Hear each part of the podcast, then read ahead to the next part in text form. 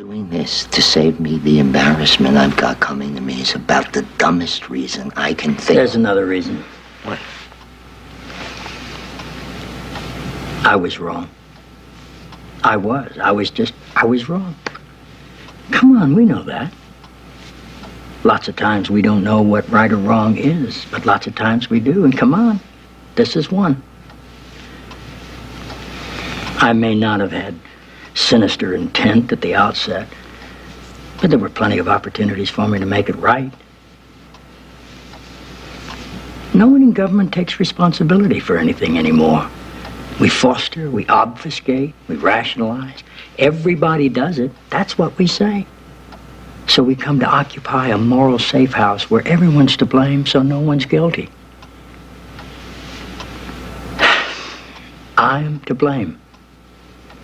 I was wrong.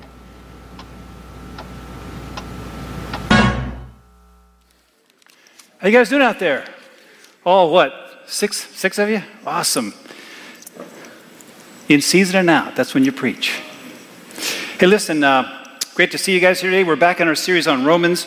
We are uh, walking through the book of Romans, and if you forgot why we started this, it's because Paul had never been to Rome, never set foot in the city, uh, but he desperately wanted to get there. So he probably penned in this letter to the Romans, the church at Rome, basically all of the basic instruction he would give to new churches that he planted. We didn't get the benefit of those things because he talked to them in person, but uh, this letter kind of contains all the basics and foundations of the Christian faith. So we're walking through it almost verse by verse to kind of make sure we understand what God is telling us through this book. Uh, so let me pray for us, and we'll get into what God has for us today. God, thank you for your word. Thanks for uh, not letting go, Paul go to Rome for a while. So we have this book that lays out all of the essential elements. Paul, a master of the Old Testament, uh, wrote 75% of the New Testament, uh, perfectly situated to be able to have your mind and heart on what was all this thing going on about salvation. Pray that we would have open minds and hearts to hear this morning, uh, that we might be changed in attitude, changed in minds, and changed in hearts from our time with you. In Christ's name, amen. Well, you probably are old enough now to have remembered as a youngster uh, the Hans Christian Andersen story, The Emperor's New Clothes. Anybody remember that? About the emperor, very, very fond of appearances and clothing, and some clever fellows, really uh, con men, uh, offered to weave him this incredible garment. And he was intrigued particularly by one facet of this garment, and that is that uh, the wearer, uh, I mean, the clothing would be invisible to anyone uh, who was not pure in heart and wise. So the king would wear this, and he could be able to determine literally at a glance who was kind of trustworthy in his kingdom. Uh, so at great cost, he commissions this work to begin. The con men sat at empty looms and pretended to be weaving. After a time, a little bit curious about the progress, he sends his chief minister, the emperor does, to check. He doesn't see any cloth on the looms, but he doesn't want to be thought unwise or impure. So he comes back and tells the king of this fabulous nature of this, of this cloth and this garment. Eventually, the con man asks for more money, and uh, the emperor sends his second minister, who comes back with an even more enthusiastic report about the progress. Eventually, the emperor himself goes and he sees absolutely nothing, but he doesn't want either to be thought stupid or lacking in character of any kind. So he proclaims the cloth, cloth excellent and beautiful, even gives the weavers medals. On the day of the big parade, the con guys dress the emperor up in his nakedness and they skip town. And as he parades through the parade route, all the populace is joining in and praising the wonderful garb so they wouldn't be thought fools. This absurdity continued until uh, I guess everybody thought little kids are innocent and pure, but a little kid sort of uttered, Mommy, the emperor has no clothes. And this particular declaration by that little kid caused everyone to recognize wait a minute, here's the truth. We've been believing a lie, including the emperor. We often use this story, this fable, as, a, as an attempt to describe kind of a common fallacy that we have as mankind to remain quiet while a lie is being promoted that everyone seems to believe because, hey, could everybody possibly be wrong? Well, we'd look like idiots if we disagreed with everyone. And God is using Paul, like this little child in the story, to dismantle a lie over these first two chapters in Romans. And the lie is, the fallacy is that, is that you and I could be, by our own good works, okay with God outside of Jesus Christ. And the reason he's explained that we cannot is that you and I and everyone who has ever lived on the planet has sinned. And sin carries a death penalty, and it must be punished, or God is not just or righteous. So there's no one who's ever lived ever that's not accountable to this God. The guy living in the tribe in the jungle knows about God from the creation that God has made and he rejects what he knows. He's guilty before God, uh, philosophizing God away or inventing a God that fits his ideas, uh, his own invention. Uh, everybody's made in the image of God, we're told. And they know instinctively right from wrong. And just in case we think we don't, when we look at someone else doing something and we see them doing something we determine is wrong, all that does is prove ah, you know wrong, therefore you know right.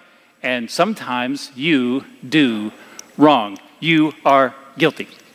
Now, last week, Paul talked to the Jews, uh, and the Jewish nation, hearing about this concept that all sinners deserve to die, uh, they, would, they would look at the rest of the world and, and they would totally agree with what Paul was saying. What, what they didn't seem to grasp is that the same judgment that falls on the rest of the world also falls on them for sin. They thought they were exempt just because they were Jews. They considered themselves God's uh, incredible special people. God had this unique deal with them. He gave them the law, He saved them miraculously from slavery in Egypt. Uh, he kept them uh, safe from the Egyptian army. Given, he's given them these covenants like circumcision and all that kind of stuff. The problem was that the covenant was based on keeping the law, all of it. And God knew that they couldn't. So he provided a way, even in that law, for the sin to be temporarily covered through the blood sacrifices of animals, while the people, by faith, were waiting for the coming of this Messiah who would take care of sin permanently. So, Jews that happened to be people who were waiting for this Messiah to cover their sins, knowing they couldn't be good enough on their own, they were faithful believers. The problem most Jews, by the time Jesus shows up on the planet, thought they were good enough on their own just because they were Jews. They weren't waiting for a Messiah to take care of them, they took care of themselves. They were good on, the, on their own. And Paul showed them last week, in our, our a few weeks ago when we, when we did the last session on, on Romans, that uh, these people were, as my granddaughters would say, as naked as jaybirds. They are too also guilty before God. So, all of that clearly said, we get back into Romans chapter 3 today. And what Paul is going to do, it's kind of a good catch up if you missed any of the lessons we've done before. Paul is going to drive home really a summary of everything he's been talking about up to this point in the first two chapters. But he begins by answering some questions from his Jewish countrymen about this whole Christianity thing. And as he does, he's going to succinctly describe our condition before a holy God. And it's not pretty. It's why everyone, everywhere, who's ever lived needs Jesus Christ. He is the only solution. Now, I know for some of you, uh, you might have a, hey, is that really true? Is that really the case kind of reaction to what Paul's going to lay out this morning? Some of you might even have a more visceral, hey, that's not what I, that's not what I believe. That's not what I've heard. Uh, so, uh, again, we're merely summarizing what Paul has already talked about, but in this summary, it's so stark that the implications kind of jump out and hit you in the forehead. So I want to cover just a little background before we get into it to help us kind of reset our thinking a little bit, open ourselves up to maybe what God has as thoughts this morning. Uh, I've got a book up here. If you want more on kind of a history of uh, Christian faith and whatnot, this book by John Hannah is actually a pretty good one. You can take that reference down, go to Amazon and grab it. But in our country, in the 16, 1700s, the predominant view of man from the Christian perspective is that man is guilty of sin he is dead before God. His intellect is darkened. His emotions are flawed. He doesn't even really have free will. He's hostile to God, doesn't seek after God. Uh, he's engaged in evil because he's born a offspring of the devil. And he carries out the will of that father, his father, the devil, as he goes through life. Not a spark of goodness is to be found in him. And in that particular condition, God's only requirement, really, is to judge him because of sin. But God could choose to save a person. That was God's sovereign pleasure. And if a person got saved, it was, it was because God made it happen. God, God drew that person to come to believe in Jesus Christ.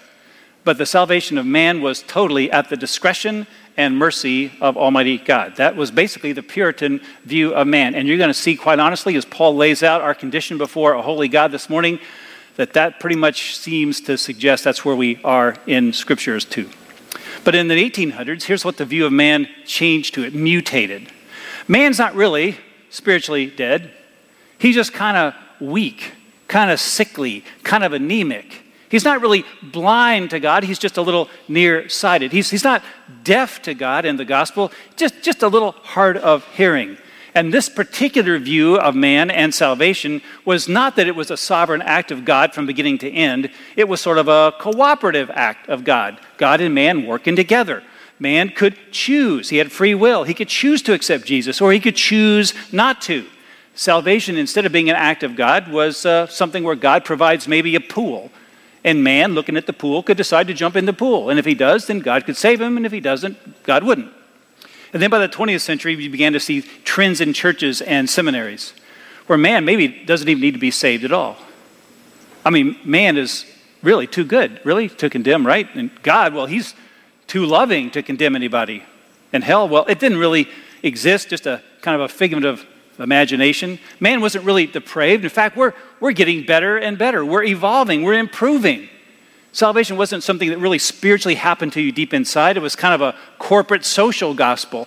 We just need to educate people. We need, we need to feed people. We need to give them inoculations. We need to give them health. We need to give them housing. We need to bring about some great social reform. And so, for many liberal churches, that was the kingdom of God, just making life here on earth just a little better. I throw this all out to you because I'm persuaded that your view of the condition of mankind before God will determine your perspective on salvation. If your view of man is that man is dead and unable to respond in his alienation to God, you're going to have a system of salvation that is basically the sovereign act of the Almighty pulling people in. If you think the man is just weak, but he's got a really kind of a spark of goodness in him, then you'll have salvation be this cooperative act where man and God kind of get together and strike a deal. If you believe that man in his essence is essentially good, you're going to have a God that just stands back and watch man run the table. So with that backdrop, let's look at what God thinks through the words he inspired the apostle Paul to pen, and then you decide whether you want to line up with God or strike your own route.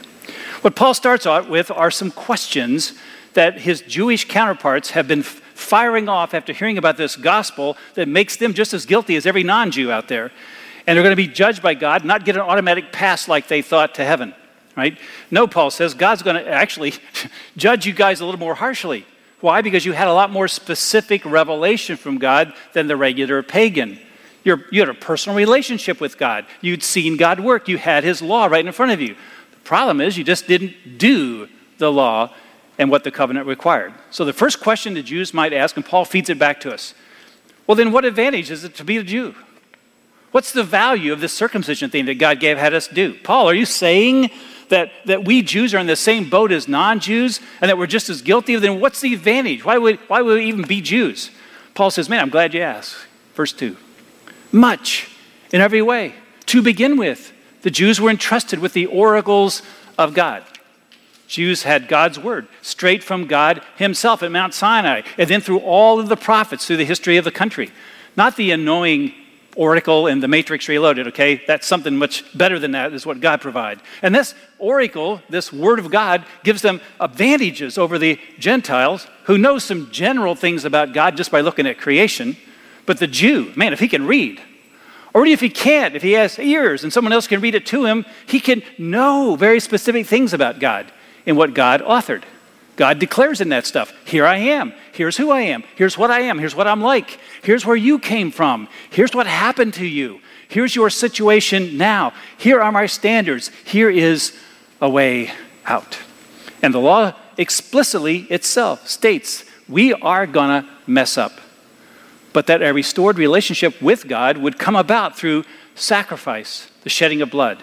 And to highlight that, as part of the law, God establishes this entire sacrificial system, just a picture of what this promised Messiah would do permanently and eventually. Oh, yeah, Paul says. Being a Jew, you got incredible advantages. You don't have to just be a philosopher and come up with a guess. You can just read the word and know. So he asked, they asked the next question. Well, what if some are unfaithful, the Jews would say? Does their faithfulness nullify the faithfulness of God? Let's take that apart. Here's the question. Well, Paul, so what? So what if a bunch of us Jews didn't believe everything that God revealed in his law, in his word? What if we didn't recognize our sin? What if we, what if we didn't all put our faith in this sacrifice that the Messiah would eventually make? What if we did trust in ourselves? What if we believed that our good works would get us to heaven? So, what if we believed we could be good enough to make it? Sure, sure we might be a little unfaithful, but if God's going to judge us, then God's even more unfaithful. He's even a bigger sinner than we are because He's made certain promises to us Jews that He's going to be breaking. What, what about that, huh? See, here's the thought if we're going to go to hell because we didn't keep all the law perfectly, then that means God is even worse than we are in the sin category. He's lied to us. Man, God that lies, that's really bad. And we're a special people. Didn't God make promises to us as a nation? Didn't He promise there'd be a kingdom, that we'd be in it with a Messiah? Didn't God promise that we were the chosen people? Wasn't that an unconditional promise? I'll tell you how far they'd gotten. A guy named Justin Martyr, I think I got him pictured up here. Maybe. Uh, he's a pagan who became a Christian in the second century. And he actually sought to defend Christianity before the Roman Emperor Antoninus. He actually looked at the Jews in his day, and here's what his perspective was on their perspective. Here's what he said The Jews suppose that to them, universally, who are of the seed of Abraham, Jews, no matter how sinful, no matter how disobedient to God they might be, the eternal kingdom would be given to them. So that was the thought of Jews in the day. Sin may, you know, we may have some hard times because of sin. God may, may, may punish us a little bit, but uh, because we're Jews, all Jews are going to go get eternal life because our relationship with God, because we're Jews, because we have the law, we're just special. We don't have to do anything. We don't have to believe anything else. We're going to get there just because of Jews. And Paul tells them, man, you're, you're missing the boat. You are not saved just by being Jews.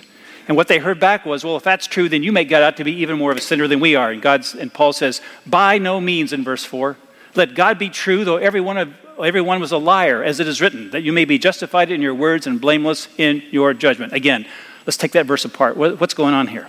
It's the first time Paul's used this little idiom, by no means. It means there's no way in the world this could ever happen that God would be a liar.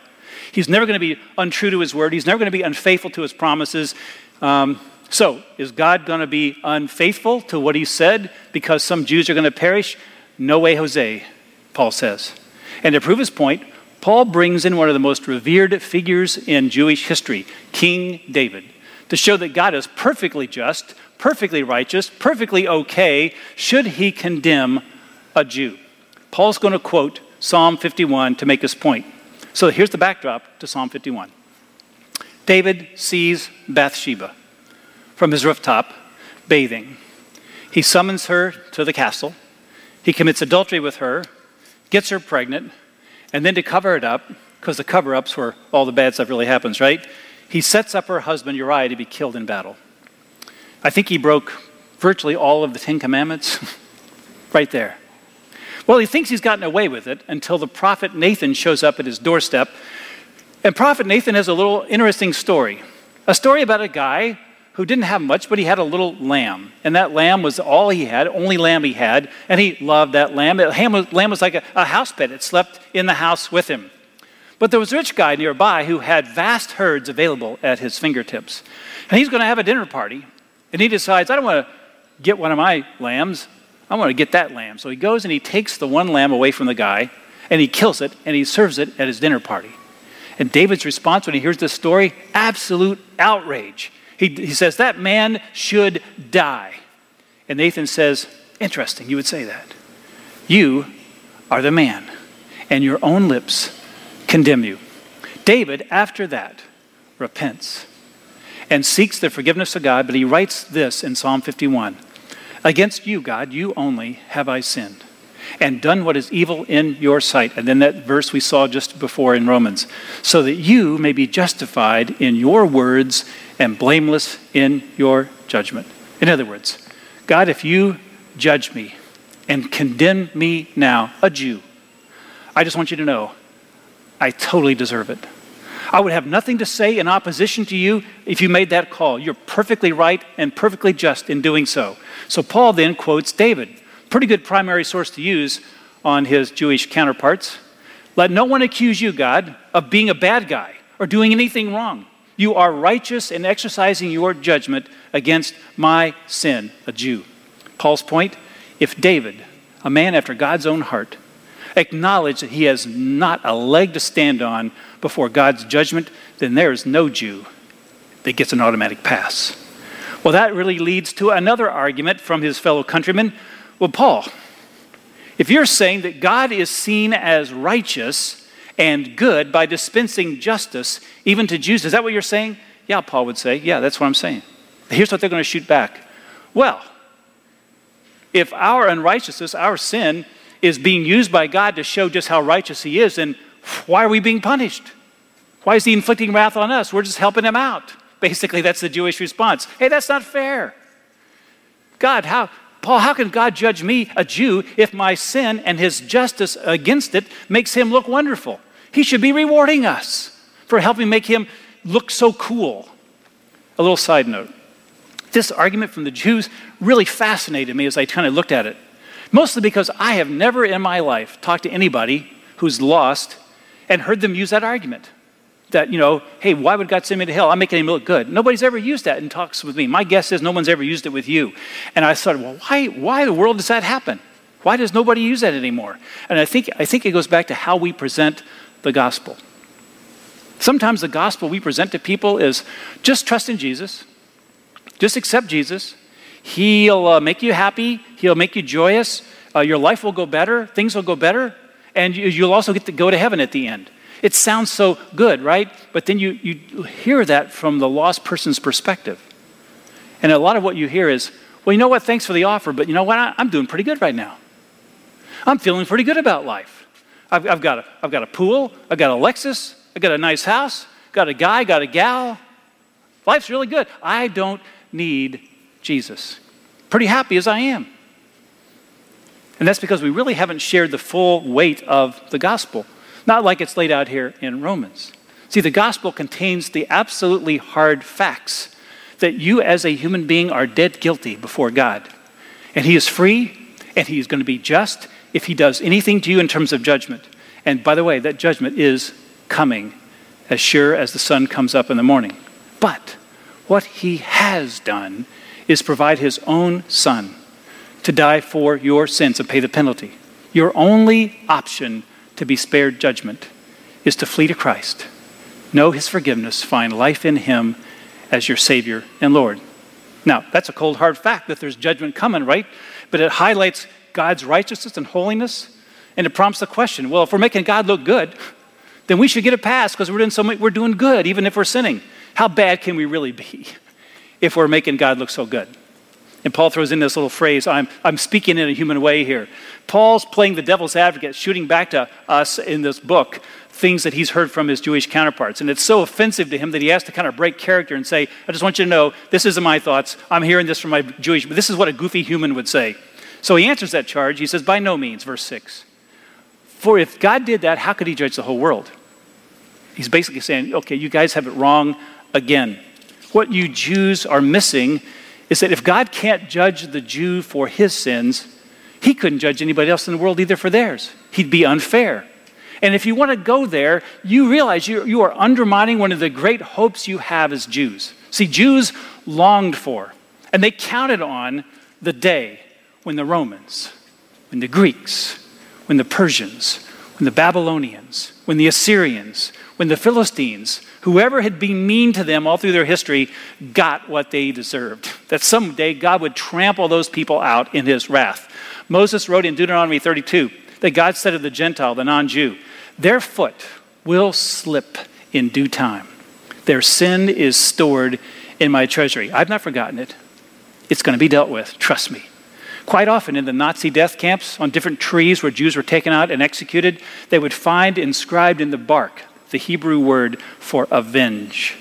For the Jew, that was his hope, that someday in the Messiah, God would judge all men other than the Jew. They held on to God's verse that said, He that blesses you, Israel, I will bless.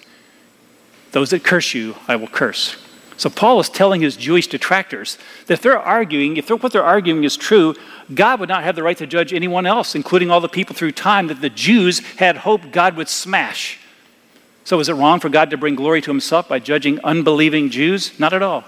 Because if he gives Jews a pass, he's got to give the unbelieving world a pass, and the Jews are going to hate that. So he says, Your argument's not holding water. And in verse 7, he goes further.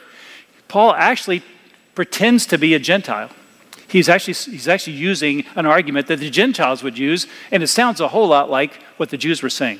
Here's what he says I'm a Gentile. If through my lie, my sin, God's truth abounds to his glory, why am I still being considered a, a, a sinner? Why am I still being condemned? I shouldn't be condemned either, just like the Jews don't want to be condemned. So Paul plays the part of this Gentile. If through my lie, my idolatry, my sin, God's holy character is highlighted so well, then we Gentiles shouldn't be condemned either. We're all part of the process, Jews and Gentiles, of making God look fantastic. In other words, Paul says the Gentile would use the same arguments you guys are using as Jews. And you Jews know that that's not right because you long for the day when the Gentile gets what's coming to him. Sin is sin and God's character demands it all be dealt with Jewish sin, Gentile sin. And then Paul lays out her, their final argument against Christianity, their last ditch effort to throw water on Christianity. And why not do evil that good may come?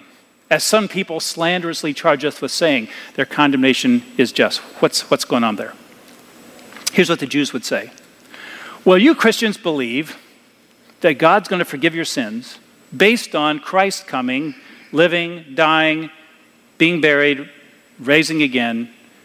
If that's the case, you, he, that's just going to lead you to sin all the more. You know, because gosh, you believe God's going to forgive all your sins. So Christianity is nothing more than just an excuse for you to sin all over the place and then whoop it up because God's so amazing that he just forgives it all. And Paul says, whoa, whoa, whoa, whoa, not so fast. First, that's not Christianity at all. You are, in fact, slandering Christianity. Why don't you just do this? Why don't you just peer at Christians around you? Just take a look and see what's going on. You see changed lives. You see lives where sin is decreasing, where people look more and more like Christ. So you're using the argument of Christianity, encouraging people to sin. It flies in the face not only of sanity, but in fact, what's really going on on the ground. You just don't see evidence of that. And if you're going to make that argument, you are slanderers, and you know slandering is a lie, and boom, you're going to be judged for that too. So good luck to you. Now then, Paul steps back, having answered all the questions, and summarizes all of his arguments. What then? Are we Jews any better off? No, not at all. For we have already charged that all, both Jews and Greeks, are under sin. Everybody's under sin. This under sin is a new term. Yeah, some are worse than others, some are better than others, but all are under the gavel guilty. All are under sin. God could rightly judge everyone. He does not have to save anyone. He's not obligated to do anything nice for humanity. And just in case people think Paul is making this up, he does something very interesting.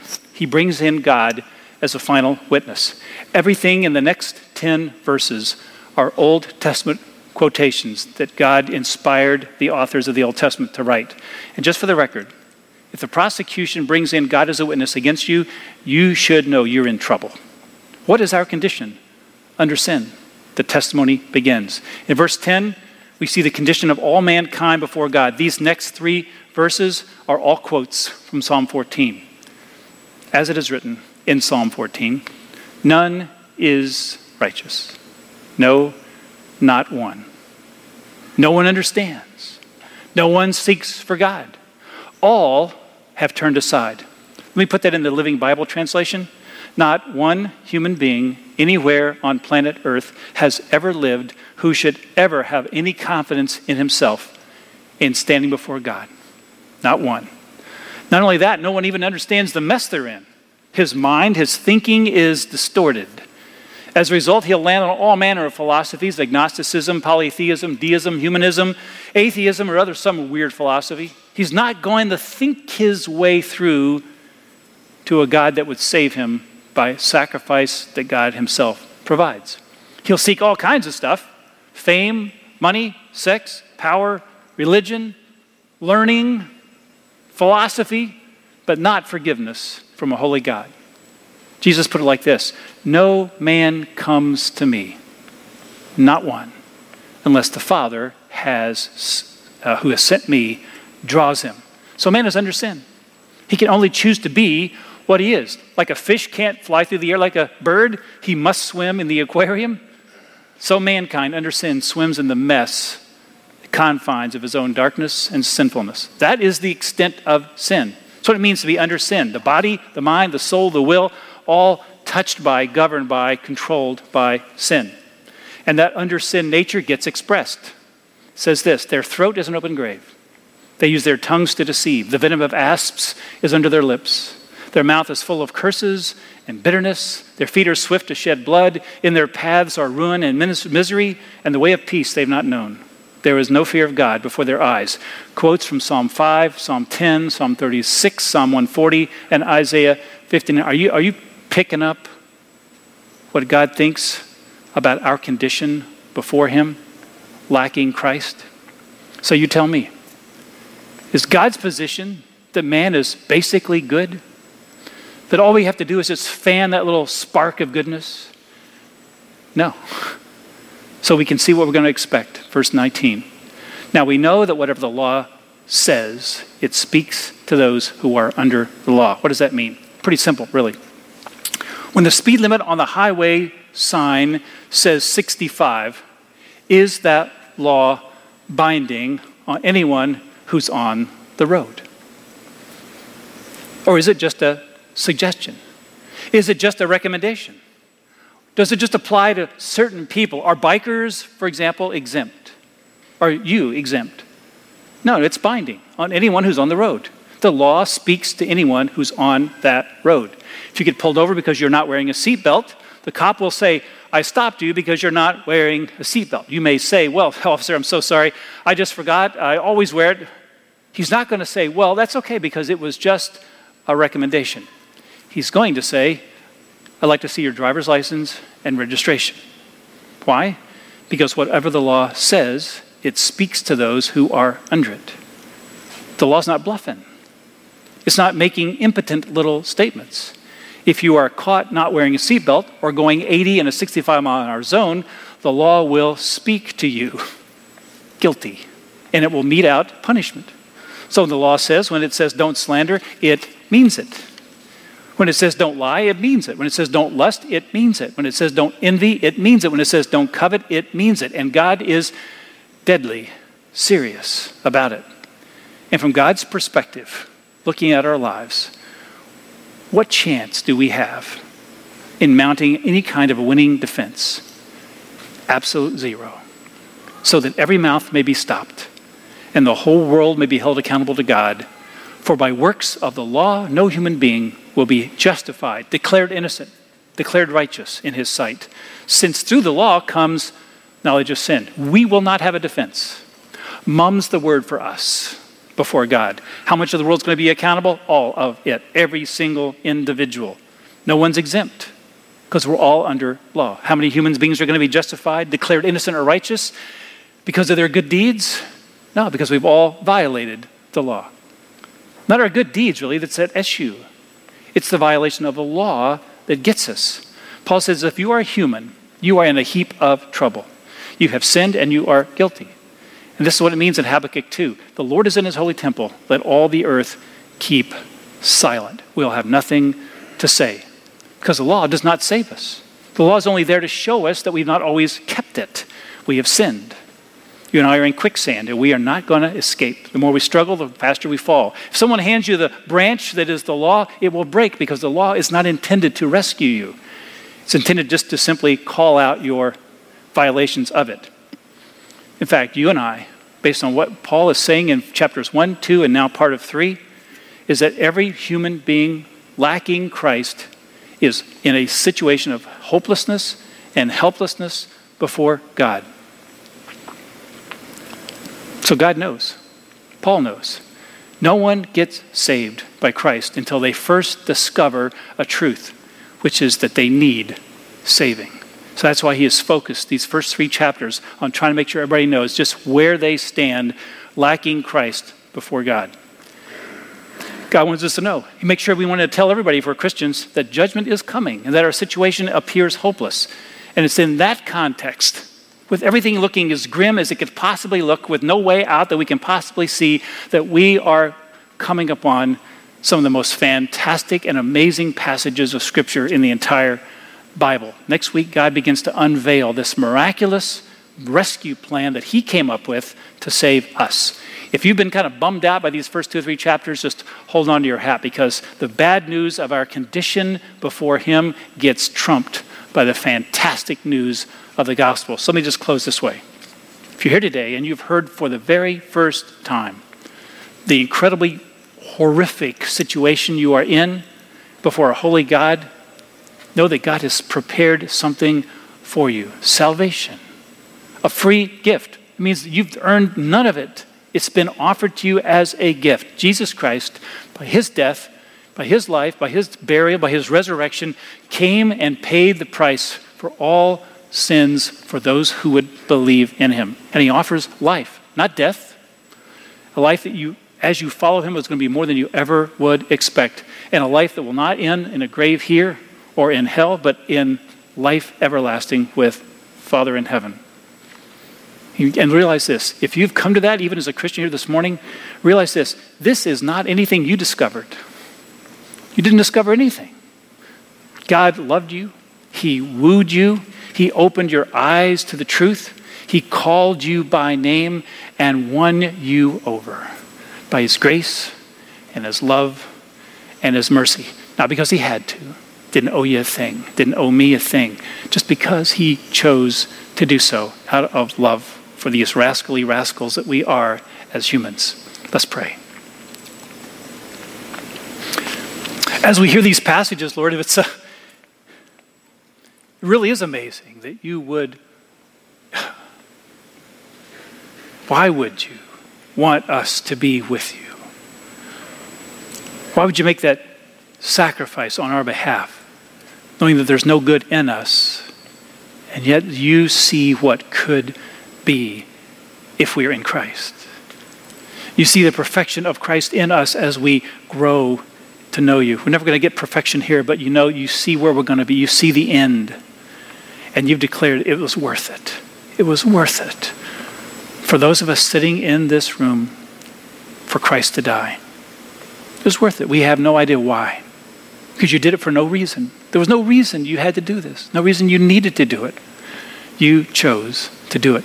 We praise you this morning. As we take communion, Lord, would we look at that blood represented by the juice, the body represented by the little piece of bread, and remember what it cost, and that we didn't earn it, we didn't deserve it. You chose us, you loved us. May we be filled with joy as we remember what it is you've done for us for no good reason other than your love. In Christ's name, amen.